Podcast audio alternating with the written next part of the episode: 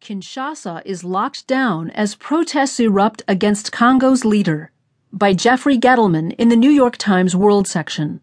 I'm Caroline Miller. Busted glass, smoldering fires, torched cars, empty streets. Hundreds of police officers clumped on the corners, glancing up at the smoke uncurling in the sky.